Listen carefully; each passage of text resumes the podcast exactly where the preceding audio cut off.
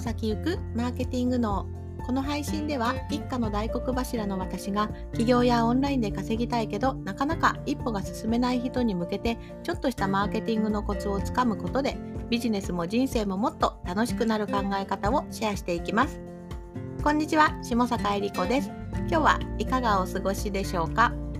さあ今日のテーマはですね、まあ、自動化に必須のオンライン講座を、まあ、作るっていうところなんですけれども、まあ、ちょっとここ数日いろんな方とお話をしていてその中でまあ質問があったんですけど、まあ、質問そうですねあの、まあ、質問の内容をちょっと分かりやすくお伝えするとあの内容が決まらないみたいなところがあります。で内容が決まらないからオンライン講座を作るところに入れないんですね。でまあいろいろね制作のやり方とか今まであの販売方法あの価格の決め方とかあのお伝えしてきましたが確かに内容が決まらないという点は私もあの初期の頃にすごくあったなっていうふうに思って今はちょっと抜け出したんですけれどもあのそこら辺で進めない方の向けに今日はお話ししようかなというふうに思います。えっと、まず内容が決まらない時に絶対に陥ってるポイントがあります。それはですね教えたいことがありすぎるということですね。でおそらく自分がやってきたこととか、まあ、例えば私で言うと、えっとまあ、実際に商品を作ってそれをまあ商品を作って販売しているというシンプルなところにはあの商品を作る一つでも誰向けの商品なのかとかペルソナはどうするのかとかあのどの内容を教えるのかとかそういったすごいたくさんのことが含まれているんですね。なので一概に商品を作ったっていう一言で終わらせられない部分があってでその内容が決まらないっていうね、ところは非常に大変だなというふうに思いますし、ね、だから作れないっていうのがありますよね。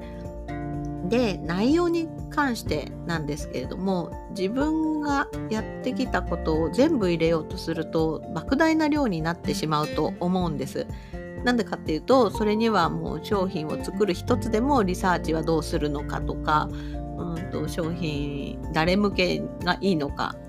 あとはどんな人たちがそれを求めているのかとか果てしなくですねそれをあの全部伝えようとすると動画がボリューミーに動画っていうかコンテンツがボリューミーになりすぎてしまうというところですねそうするともう設計している時点であのまあなんかここんなにあるのかっていうふうにもなってしまうしあのどこからどうやってどの順番で教えていいかわからなくなってしまうわけなんです。でこれが結構講座を作るところに踏み出せない人のポイントかなっていうふうに思います。で実はこれはですね講座に限らず YouTube1 本にしてもある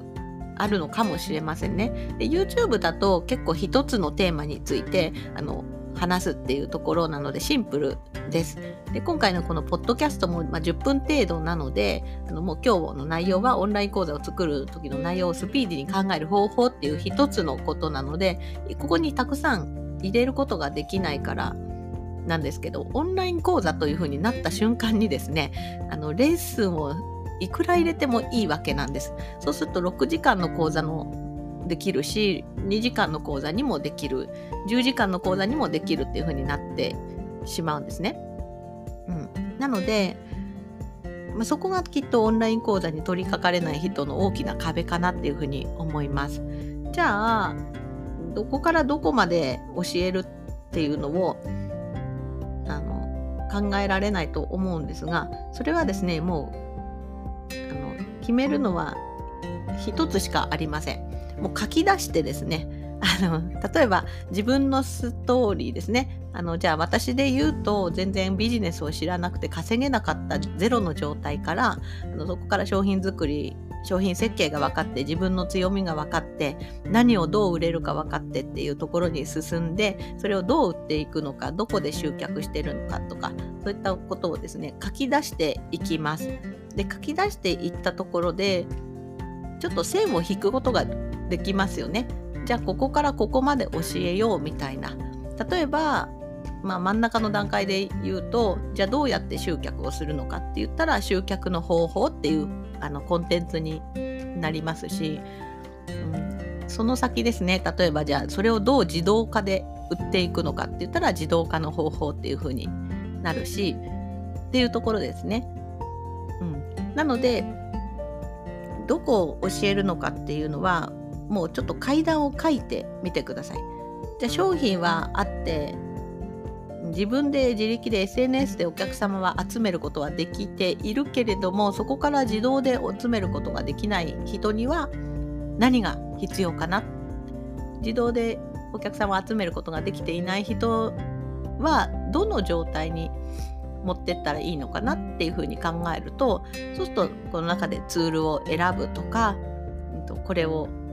あのメルマガをちゃんとやっていくとか毎日メルマガをやる方法とかあのそういったものを中にどんどん入れていくことができるわけですね。うん、なので一番オンライン講座あのの内容が決まらない時って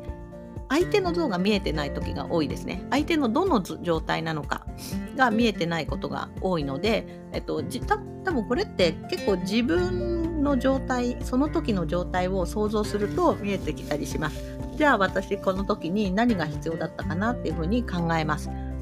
で例えば私はまだ自動化できていなかった時の状態だとどういう心境だったのかでそこから何をやっていったかもうこれを組み立てていくだけです。なので、まあ、とまあね、ペルソナ想像するってすごい難しいかもしれないんですけどその時の自分の状態を想像するんだったらまあちょっとはできるんじゃないでしょうか。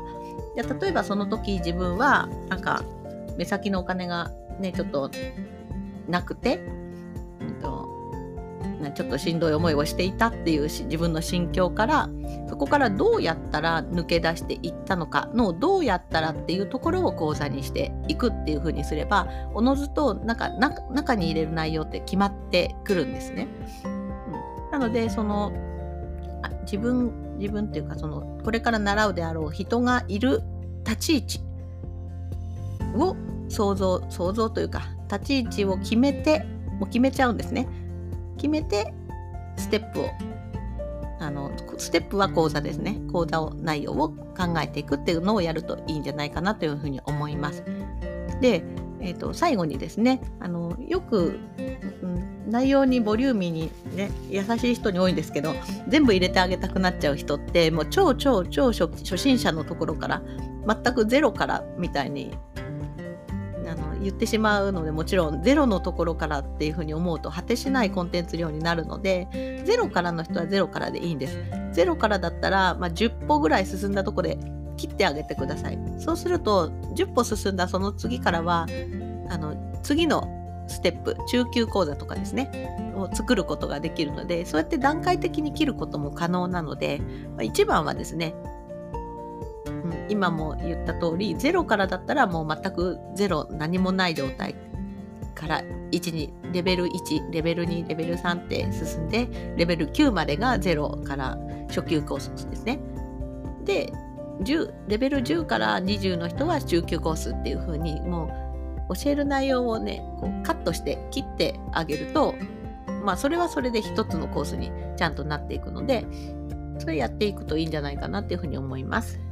はい。それでは今日はあのオンライン講座を作る時の内容をスピーディーに考える方法、これはもうまとめますと、その当事者の立ち位置の立ち位置にをイメージするしかないというところですね。これをやってみるとそのその人に何を教えたらいいのかが明確になるのでぜひやってみていただければと思います。それでは本日もお聴きいただいてありがとうございます。また明日も配信していきますので気に入っていただいたらフォローしていただけると嬉しいです。それではまた。バイバーイ。